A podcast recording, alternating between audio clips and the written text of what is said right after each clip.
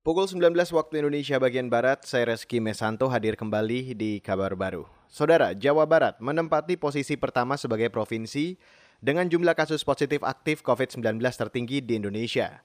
Ketua Harian Satuan Tugas Penanganan COVID-19 Jawa Barat, Daud Ahmad mengakui, berdasarkan data yang diterbitkan Kamis kemarin, jumlah kasus positif aktif di Jawa Barat mencapai 10.000 orang lebih. Disusul DKI Jakarta dengan kasus positif aktif sebanyak hampir 8.000 orang bahwa epicentrum daripada COVID-19 di Jawa Barat ini adalah daerah Bodebek.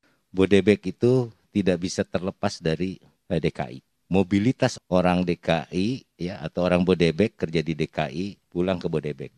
Nah di sini masih tetap lebih dari 70 persen kasus aktif itu berada di sana ya dengan pergerakan orang yang relatif sekarang lebih banyak lebih bebas artinya kemungkinan angka aktif tinggi itu pasti terjadi.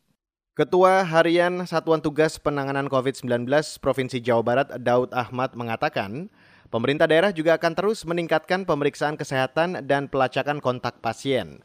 Sampai saat ini jumlah total kasus terkonfirmasi positif COVID-19 di Indonesia mencapai 429 ribu orang. Dikurangi pasien yang sembuh dan meninggal, saat ini kasus aktif sebanyak 54 ribu orang. Kita beralih ke informasi selanjutnya, Saudara. Badan Pengawas Pemilu atau Bawaslu RI mencatat dalam 10 hari ketiga masa kampanye ada lebih dari 300 kasus pelanggaran protokol kesehatan. Kasus itu tercatat pada 16 hingga 26 Oktober lalu.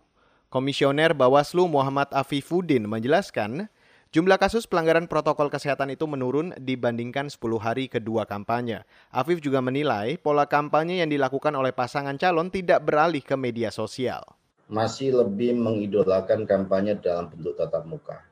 Jadi kalau berharap ma apa situasinya berubah atau banyak hal yang ba baru dalam sisi kampanye di media sosial kelihatannya itu tidak akan kita dapatkan minimal dari sisi frekuensi.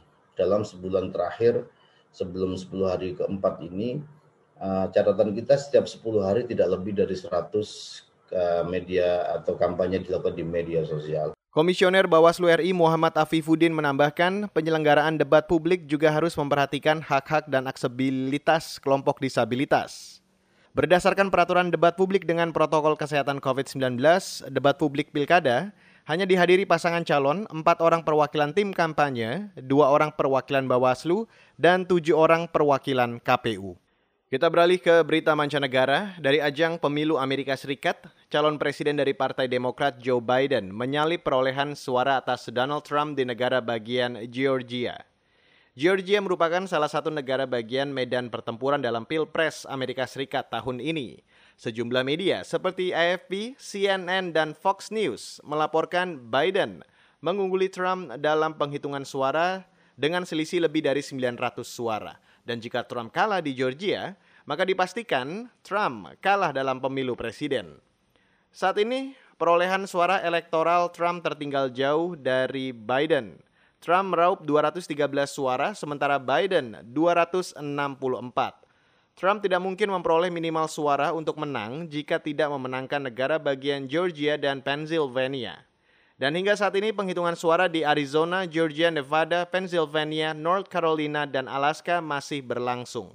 Meski unggul di Georgia, tapi penghitungan suara di negara bagian ini belum selesai dan angka masih bisa berubah. Demikian kabar baru KBR, saya Reski Mesanto.